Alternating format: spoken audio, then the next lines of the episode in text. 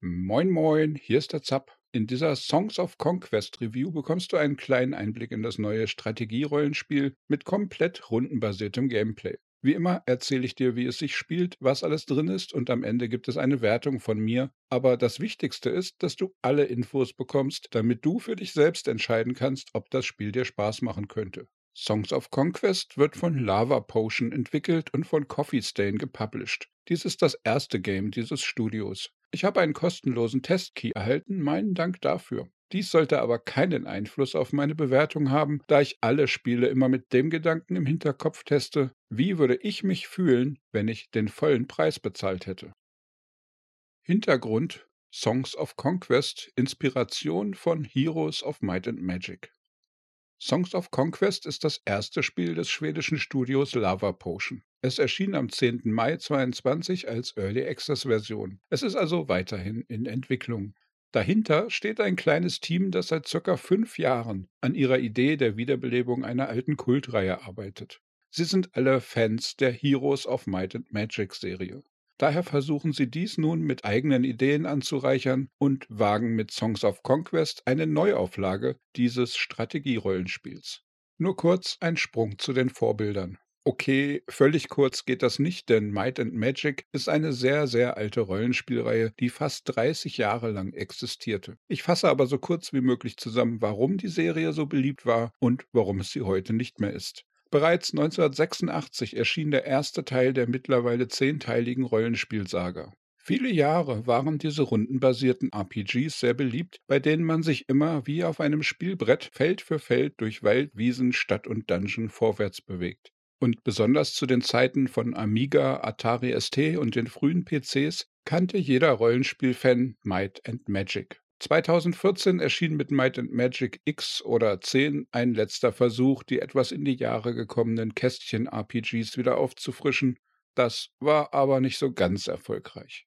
Als Ableger der Serie erschien 1995 Heroes of Might and Magic. Hierbei ging man etwas weg vom bewährten 3D-Raster hin zu einer 2D-Karte, auf die man von oben schauen konnte. Es gab etwas weniger RPG und dafür mehr Strategie zum Beispiel durch Städte, die man erobern und mit Ressourcen aus der Umgebung nach und nach ausbauen konnte. Und durch die besondere Art der Optik und die besonderen Kampfsimulationen wirkte Heroes immer mehr wie ein digitales Brettspiel und das in einer sehr positiven Art und Weise. Im Spielverlauf konnten wir die Welt erkunden, Einheiten ausbilden, Helden leveln und mit Ausrüstung verbessern. Dazu kamen Forschung und Städteausbau. Zusammen bot dies alles eine Menge Strategie und auch Rollenspielelemente, die viele Stunden Spaß gemacht haben, alleine oder mit Freunden. Und gemeinsam mit den rundenbasierten Kämpfen, auf die man etwas dreidimensional von schräg oben schaute, bildeten diese Spiele ein Genre für sich mit ganz eigenem Charme. Zusätzliche Spieltiefe kam durch unterschiedliche Rassen, wie Elfen, Menschen, Orks, Nekromanten und Dutzende verschiedene Soldaten und Monstersorten, aus denen man seine Armeen zusammenstellte. Und je tiefer die eigentliche Might and Magic Rollenspielserie mit jedem neuen Teil in der Mottenkiste versank, desto besser wurde die Heroes-Reihe die von Fans auch liebevoll HOM abgekürzt wird. Die meiner Meinung nach besten Teile waren Heroes 3 und 4, die Ende der 90er und Anfang der 2000er erschienen. Mit Hot Seat Multiplayer konnte man mit Freunden viele Tage und Nächte um die Vorherrschaft im Fantasy-Reich kämpfen, und Level-Editoren und Zufallskarten sorgten für fast endlosen Nachschub an Herausforderungen. Aber nach Teil 4 folgte der Bankrott der Erfinder New World Computing und ihrer Mutterfirma 3DO Entertainment. Danach wurde die Marke Might and Magic 2003 an Ubisoft verkauft. Und leider läutete das den endgültigen Niedergang von beiden Varianten ein, aus meiner Sicht. Ubisoft beauftragte über Jahre immer wieder kleinere Studios damit, neue Titel für die Marke zu bauen. Aber bedauerlicherweise fand sich nie ein Team, das die Serie so richtig verstanden und angemessen umgesetzt hat. Vermutlich lag dies aber auch an den Vorgaben von Ubisoft und nicht nur an diesen Entwicklern. Immer mehr 3D-Grafik wurde in Heroes integriert, was aber fatalerweise den Charme der Serie zerstörte und auch ansonsten waren die Spieler mehr und mehr unzufrieden mit den neuen Umsetzungen. Nach den mäßig bis gar nicht erfolgreichen Teilen 5, 6 und 7 und einigen gescheiterten Versuchen, Heroes in den Online-Bereich zu bekommen, schlief die Heroes-Marke 2015 ein. Spieltyp rundenbasiertes Strategierollenspiel. Songs of Conquest versucht nun, dieses alte Konzept mit neuem Leben zu füllen und nutzt dafür Pixelart-Grafiken, um auch etwas Retro-Feeling aufkommen zu lassen. Zur Grafik aber später mehr im Fazitabschnitt. Werfen wir erstmal einen Blick aufs Gameplay. Wir haben Heldeneinheiten, die auf der Karte herumreisen und eine Armee anführen. Wir entdecken mit ihnen Gebäude, Orte, versteckte Schätze, aber auch Gegner. Diese können wir meistens schon von weitem sehen und dann können wir überlegen, ob wir es wagen, sie anzugreifen. Denn normale Monstergruppen sind alle stationär. Wenn wir sie nicht angreifen, stehen sie da und warten auf uns. Nur die feindlichen Helden können genau wie wir auf der Karte herumreisen und uns dann auch überraschend angreifen.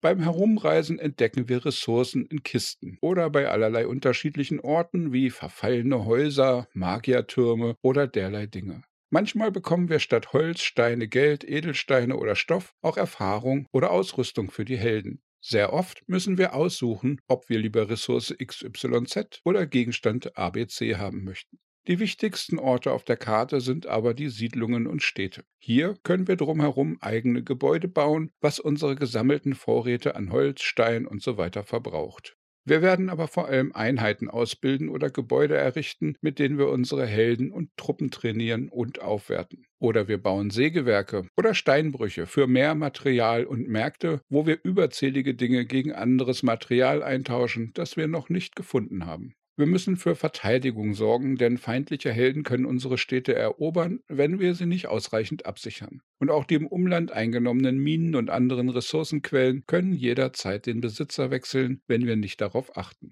Dabei müssen wir nach und nach die Karte aufdecken und neue Gebiete erkunden, Feinde aus dem Weg räumen und in rundenbasierten Kämpfen besiegen. Diese Kämpfe werden immer auf Hex-Schlachtfeldern ausgetragen. Hier können wir zu Beginn etwas an der Aufstellung feilen und dann unsere Einheiten übers Spielfeld bewegen und in den Kampf führen. Unterschiedliche Höhen, Umzingelungen, Gelegenheitsangriffe und auch allerlei Zauber und Buffs durch den Helden stehen uns dabei zur Verfügung. In der Kampagne müssen wir für den Sieg bestimmte Orte erreichen oder eine ganz bestimmte Stadt einnehmen. In Gefechten oder Multiplayer-Matches gilt es dann schlicht, alle anderen Völker von der Karte zu boxen.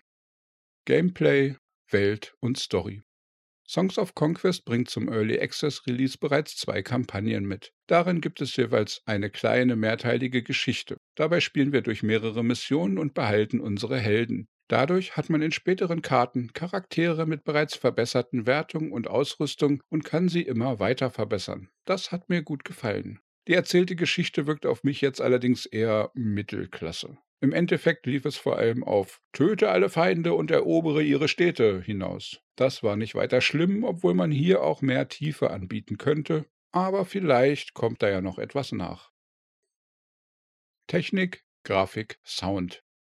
Songs of Conquest wurde in der Unity Engine gebaut. Es läuft stabil und weitestgehend flüssig auch auf Mittelklasse-Systemen. Dabei bietet es manchmal sehr gute, oft mittelprächtige, bis teilweise leider auch gar nicht so schicke Pixelart-Grafik. Dazu noch mehr im nächsten Abschnitt. Das Optionsmenü ist lobenswert. Es bietet viele Einstellmöglichkeiten, um das Spiel an unterschiedliche Hardware anzupassen. Auch bei den Bedienelementen kann man viele Settings nach Wunsch umstellen. Es fehlt noch die Möglichkeit, die Tastaturbelegung zu ändern. Das geht besser. Die Musik ist orchestermäßig bombastisch, aber geht okay. Ich hätte mir allerdings statt vom Staatsorchester inszenierte Opern mehr mittelalterlichen Badenstil gewünscht. Nach Abschluss einer Kampagnenepisode gibt es ganz schick gemachte, sehr kurze Badenverse. Davon könnte das Spiel mehr gebrauchen. Sprachausgabe ist momentan nicht vorhanden. Die Bildschirmtexte, Tutorials, Tooltips und Geschichtenschnipsel sind in neun Sprachen verfügbar. Neben Deutsch und Englisch kannst du Italienisch, Spanisch, Polnisch, Portugiesisch und Französisch sowie Chinesisch und Russisch auswählen. Songs of Conquest Test, Meinung und Fazit. Das Spielprinzip und das Gefühl der Heroes-Reihe trifft Songs of Conquest insgesamt schon ziemlich gut. Die Entwickler schaffen es durchaus, bei mir HOM-Erinnerungen aufzuwecken. Das Gameplay ist ähnlich genug, um zu gefallen und ein paar eigene Ideen sind auch drin. Auch wenn ich nicht alle Designentscheidungen gutheiße, ist das Spiel in dieser Hinsicht auf jeden Fall sehr unterhaltsam und bietet einiges an Spielzeit und mit Multiplayer und Karteneditor gibt es Aussicht auf langen Wiederspielwert. Manche Dinge finde ich aber nicht so gut, wie zum Beispiel das Design der Siedlungen und Städte. Zwar ist die Idee ganz nett, dass man der Stadt von außen direkt ansehen kann, welche Gebäude existieren, aber dass man alle Dinge getrennt voneinander verwalten und durchklicken muss, ist sehr unbequem. Hier würde ich, wie in HOM, eine Gesamtübersicht der ganzen Stadt auf einem Bildschirm viel besser finden. Insgesamt könnten einige der UI-Elemente einfach leichter zu bedienen sein oder mit weniger Klicks. Die Originale waren sehr komplex, aber hatten dafür sehr gute Bedienoberflächen, sodass es einfach und logisch war, die einzelnen Features zu finden und zu steuern. Hier ist bei SOC noch Luft nach oben. In den Kämpfen hat man allerlei Möglichkeiten, taktisch vorzugehen. Mit Zaubern können eigene Einheiten gebufft oder Gegner verlangsamt und verletzt werden. Die Hügel auf dem Schlachtfeld bieten Vorteile für Fernkämpfer. Der Kampfteil ist insgesamt gut, aber noch ausbaufähig. Was mir fehlt, sind zum Beispiel direkt klickbare, gezielte Angriffe von hinten. Die gab es in HOM. Dies ist in SOC aber nur schwer zu erreichen, wenn man nicht zufällig eh dahinter steht. Und ob es dann tatsächlich Vorteile bringt, war für mich jetzt nicht direkt ersichtlich. Hier würde ich mir noch etwas mehr Taktik-Feintuning wünschen. Mein größter Kritikpunkt ist aber die Grafik. Denn die Pixelgrafiken sind zumindest teilweise wirklich extrem pixelig. Es gibt oft schöne Landschaften, manche Dinge sind echt schick, aber gerade die Figuren sehen meistens nicht so gut aus. Und das betrifft dann auch noch besonders stark die Hauptfiguren. Diese sind nicht schön anzusehen und auch nur sehr sparsam animiert mit sehr wenigen Frames pro Animation. Beim Hauptcharakter der ersten Kampagne kann man nicht mal unterscheiden, ob es Männlein oder Weiblein ist, geschweige denn, was für eine Waffe die Figur nutzt. Und ausgerechnet auf diese Figuren wird in Gesprächen dann immer wieder ganz weit reingezoomt. Dadurch werden die nicht so gelungenen Pixelmodelle dann noch weiter hochskaliert und erscheinen fast bildschirmfüllend noch verpixelter. Aber auch bei manchen Objekten auf der Karte ist mir nicht richtig klar geworden, was sie überhaupt darstellen sollen. Einige Male musste ich erst ein Mouse-Over machen, um die Textbeschreibung zu lesen. Und hier ist für mich eine Grenze überschritten. Es gibt wirklich schicke Pixel-Art-Games, auch durchaus welche, die ich sehr gerne mag. Darkest Dungeons oder Legend of Keepers zum Beispiel sind sehr positive Beispiele. Dort hatte ich niemals das Problem, dass ich erst herumraten musste, was etwas darstellen sollte. Aber für mich ist es immer absolut unverständlich, warum heutige Pixel-Art-Spiele teilweise so viel schlechter aussehen müssen als die Spiele auf dem Amiga oder teilweise schlimmer als die Grafik auf dem C64 von 1985. Das ist nicht retro, wenn dann am Ende das heutige Produkt schlechter als damals aussieht. Zum Teil sind damalige Pixelgrafiken natürlich zu der Zeit schöner gewesen, weil die Röhrenmonitore und Röhrenfernseher einen Glättungseffekt auf die Pixel legten. Dadurch sind nebeneinander liegende Pixel ineinander verschwommen, wodurch oft noch völlig andere Effekte entstanden. Dazu gibt es ganz interessante Untersuchungen, ruhig mal danach googeln. Und es gibt auch Pixelart-Künstler, die diese Effekte mittels moderner Shader simulieren, um diese niedrig aufgelösten, aber trotzdem viel schickeren Grafiken zu erzeugen. Aber wenn es einfach fast gar nicht mehr erkennbar ist am Ende und dann auch noch die besonders wichtige Hauptfigur der Kampagne davon betroffen ist, dann geht bei mir das Verständnis einfach verloren. Das ist dann leider für mich keine Pixelart mehr, sondern Pixelbrei. Und daher gibt es Abzüge für die Grafik. Kein Heroes hat jemals so schlecht aussehende Figuren gehabt, selbst in den 90ern nicht. Okay, sorry für den Rant, aber das hat mich wirklich extrem gestört. Abschließend möchte ich noch sagen, dass ich den Preis des Spiels von 29,99 Euro oder Dollar für etwas zu sehr am oberen Rand der Skala empfinde. Es ist noch halbwegs akzeptabel durch zwei Kampagnen, Multiplayer und Map-Editor, aber für ein Early Access-Spiel könnte es dann doch etwas günstiger sein. Das Spiel ist im Early Access, aber dafür eigentlich schon sehr gut gereift, stabil und umfangreich. Es bietet allerlei Wiederspielwert. Wenn es wirklich im Laufe des Early Access noch mehr Inhalte durch die Entwickler und durch die Community geben wird, mag der Preis irgendwann okay sein. Aber man kann jetzt noch nicht so genau wissen, ob das wirklich passieren wird.